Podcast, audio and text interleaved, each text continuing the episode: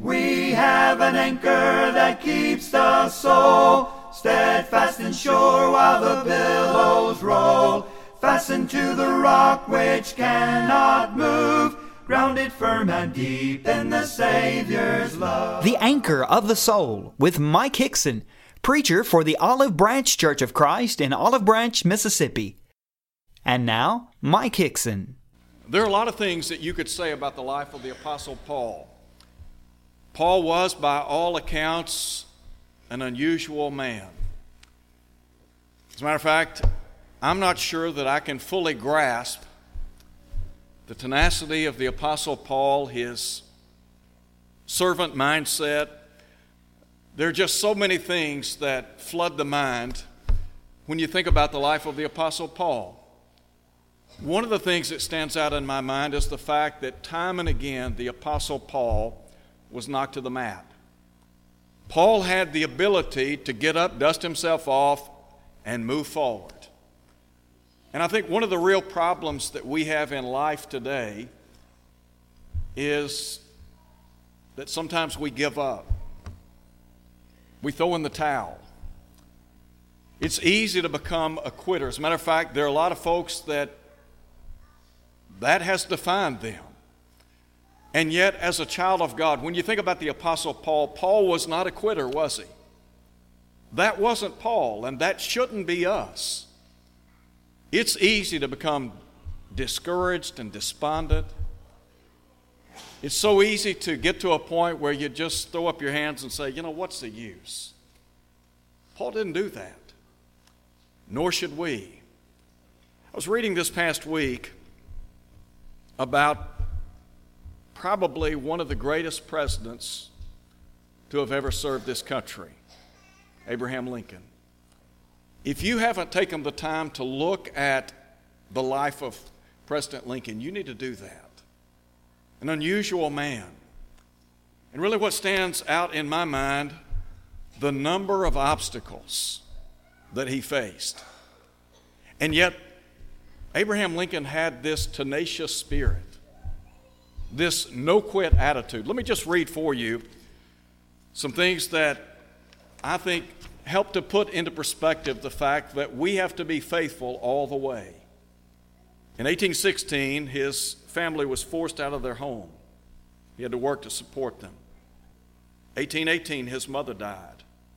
1831, failed in business. 1832, ran for state legislator, lost. 1832, lost his job, wanted to go to law school but couldn't get in.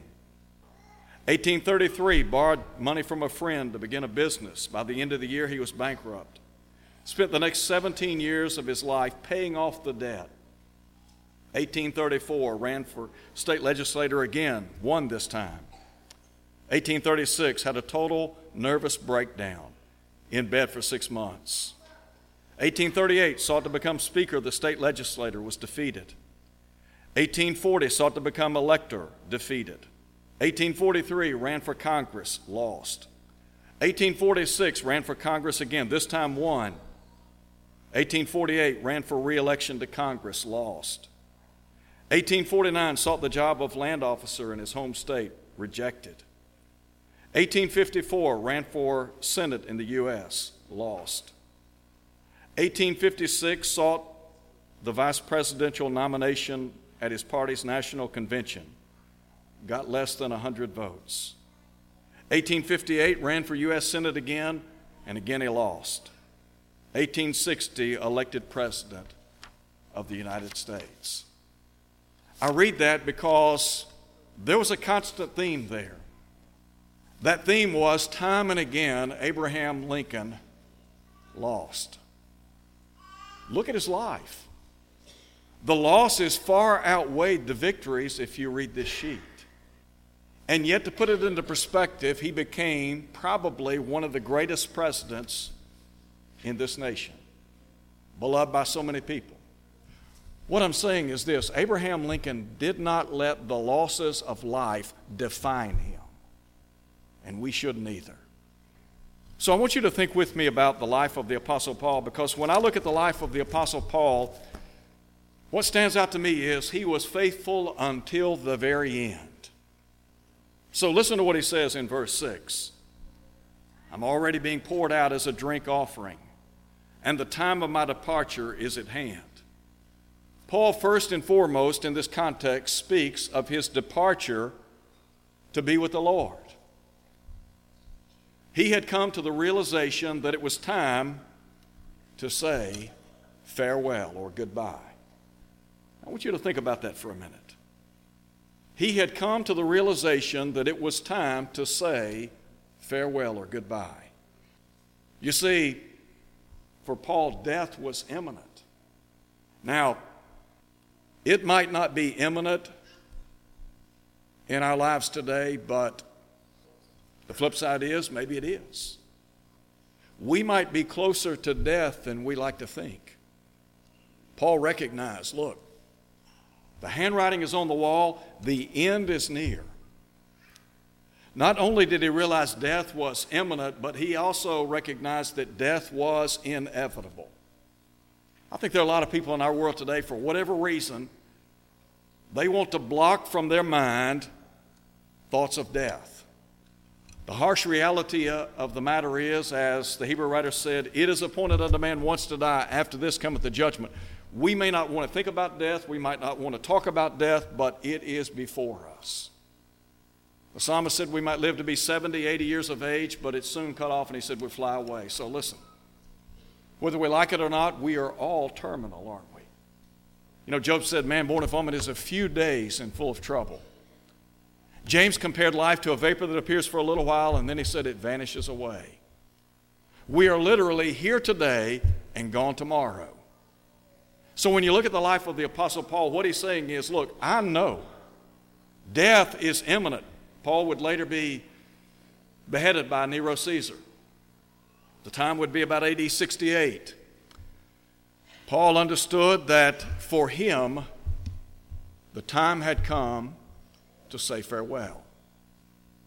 And as I try to put that into perspective, what comes to my mind is that there will come a day when we too will say goodbye to friends and family members. Not only was there the realization that it was time to say farewell, but there was readiness to say farewell. Paul said, I'm already being poured out as a drink offering, and the time of my departure is at hand.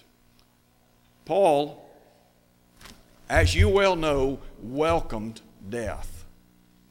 Paul had wanted to go be with the Lord for a long time, hadn't he? Do you remember back in 2 Corinthians chapter 5?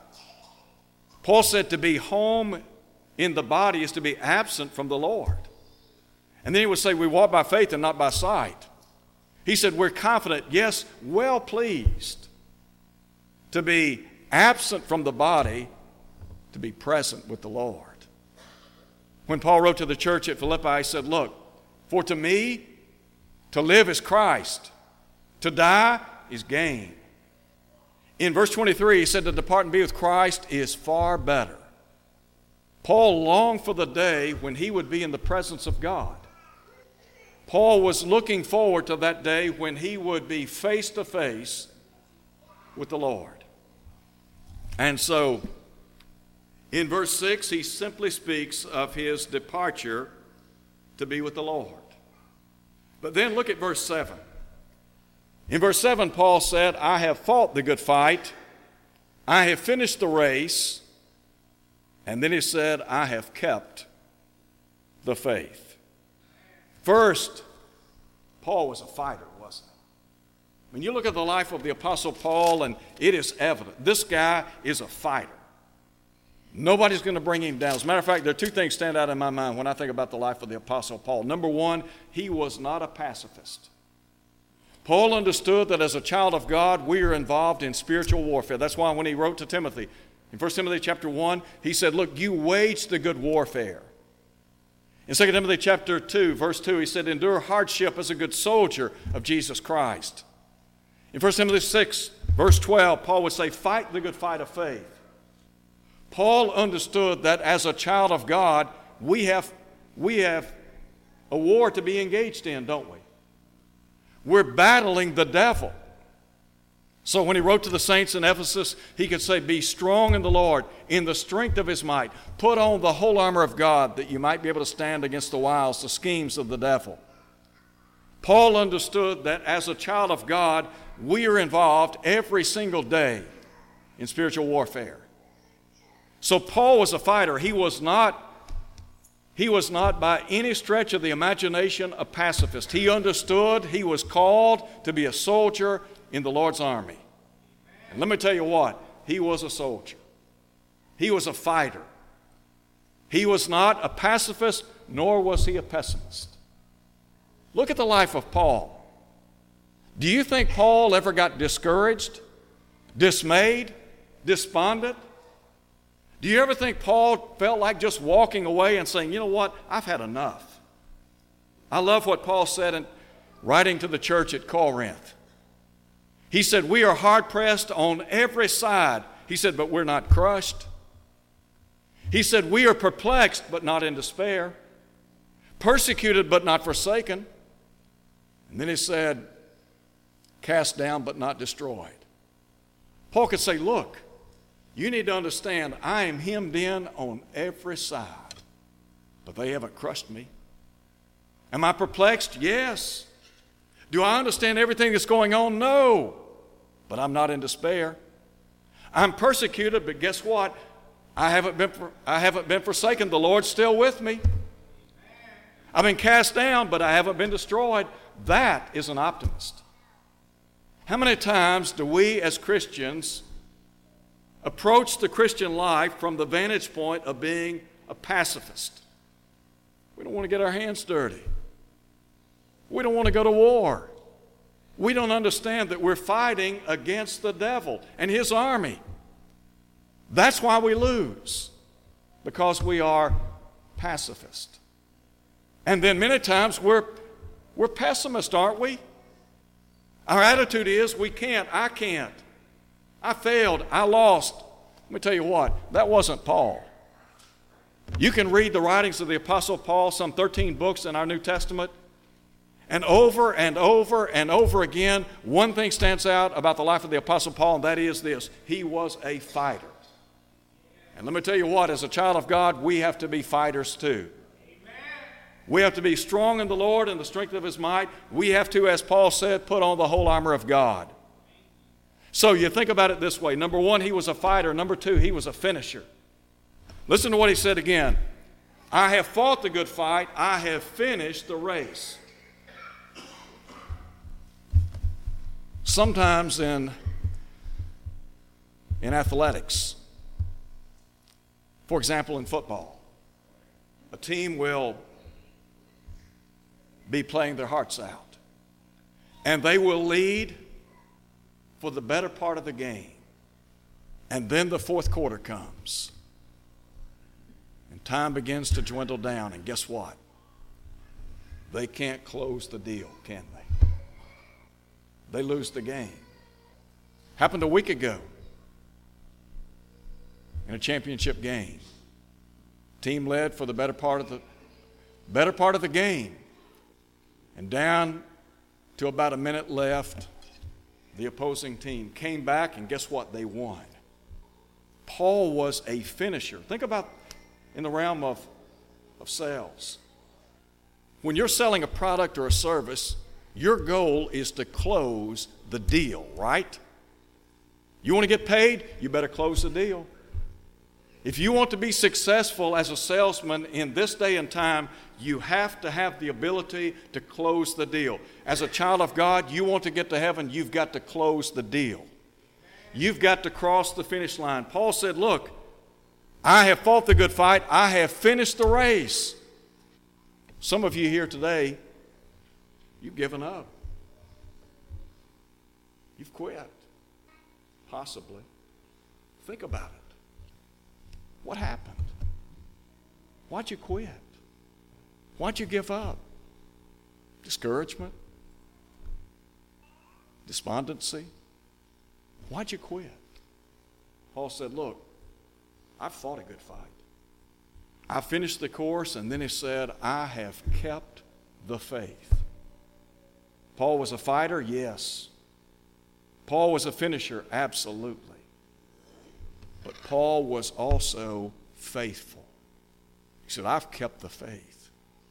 Let me tell you what, Peter, many, many years ago, 2 Peter chapter 2, verse 15 talks about people that have forsaken the right way. They quit being faithful. They gave up, turned aside. And Paul's saying, Look, you need to understand something about me.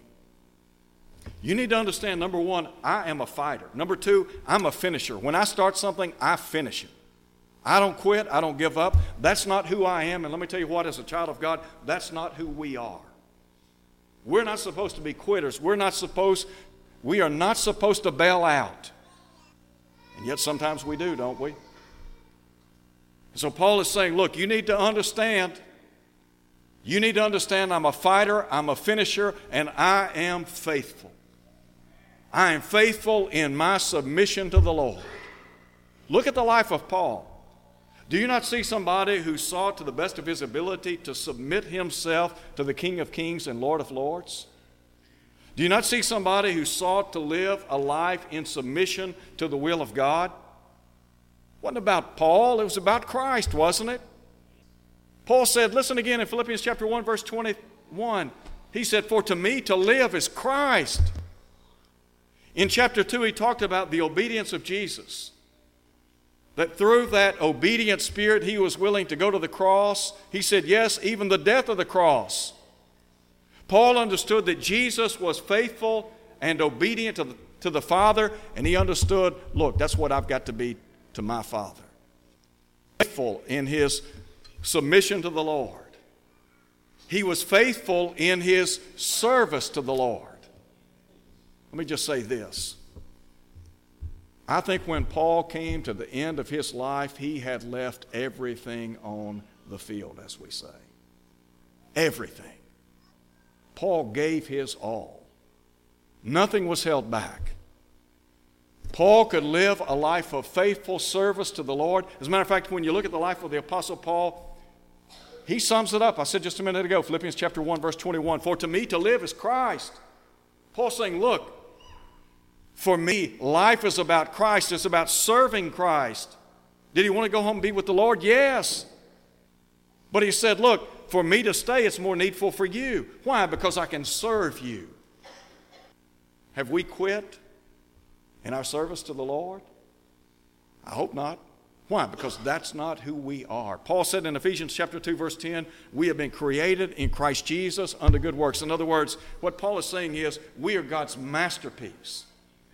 And as his masterpiece, we are to live a life that brings honor and glory to him. Don't you think that's what Paul was about? Think about the church today. The Bible talks about, well, Jesus talks about in Matthew chapter 5, how we are to be that city set on a hill, the light of the world. If the world is going to be changed, it's going to be changed by those of us who view ourselves as servants of the Lord, who are trying to be lights in a darkened world. The world is in darkness, and Jesus said, Men love darkness rather than light. Just because darkness exists doesn't mean walk away and say, What's the use? I give up. No. Did Jesus give up? No, he did not. Did Paul give up? No. He was faithful in his submission to the Lord, he was faithful in his service to the Lord, and he was faithful in his steadfastness to the Lord. Paul practiced what he preached. When he wrote to the church at Corinth in 1 Corinthians chapter 15 verse 58, he said, "Be ye steadfast, immovable." Now listen to him. Always abounding in the work of the Lord. That's service. What Paul is saying is, look, you need to be steadfast in your service to God. Why? Because the Lord will, he will reward you one day. The Bible says God is not unrighteous to forget our work and labor of love. So think about it. Look at the life of Paul. Listen to Paul again. He said, I'm already being poured out as a drink offering. The time of my departure is at hand. I've fought the good fight. I have finished the race. I've kept the faith. Could I ask you, does that define you? Have you fought the good fight? Have you kept the faith? Can you say that? Thirdly, look at verse 8.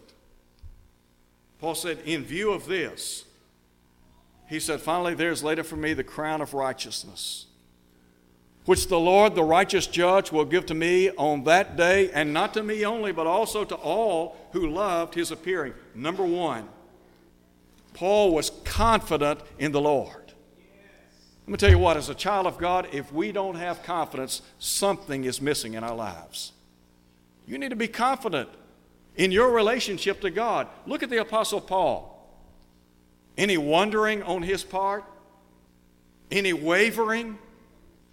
Do you hear a tinge of uncertainty, hesitancy in his voice?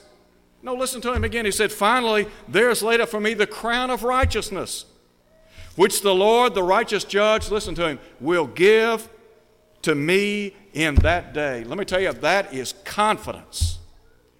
When Paul wrote to the church at Corinth, and I can just hear the Apostle Paul verbally saying, For we know that if the earthly house, this tabernacle, this tent be dissolved, we have a building of God, a house not made with hands, eternal in the heavens.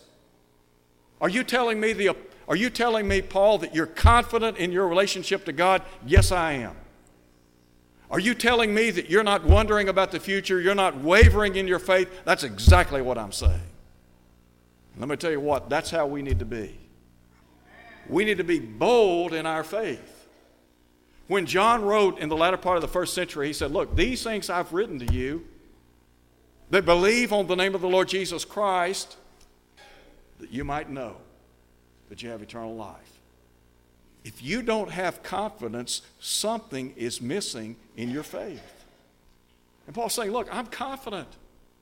Do you think I'm worried about Nero? You think I'm worried about being beheaded? I'm not worried about that. Paul's saying, Look, for me to live as Christ, to die, oh, it's gain. To depart and be with Christ, far better. Look at that attitude. Look at the confidence. I get it. Look, we want to live as long as humanly possible. We want to be around a while. I understand. I'm with you. What I'm saying is, though, when we come to the end of the road, and I can tell you right now, the road will end one day.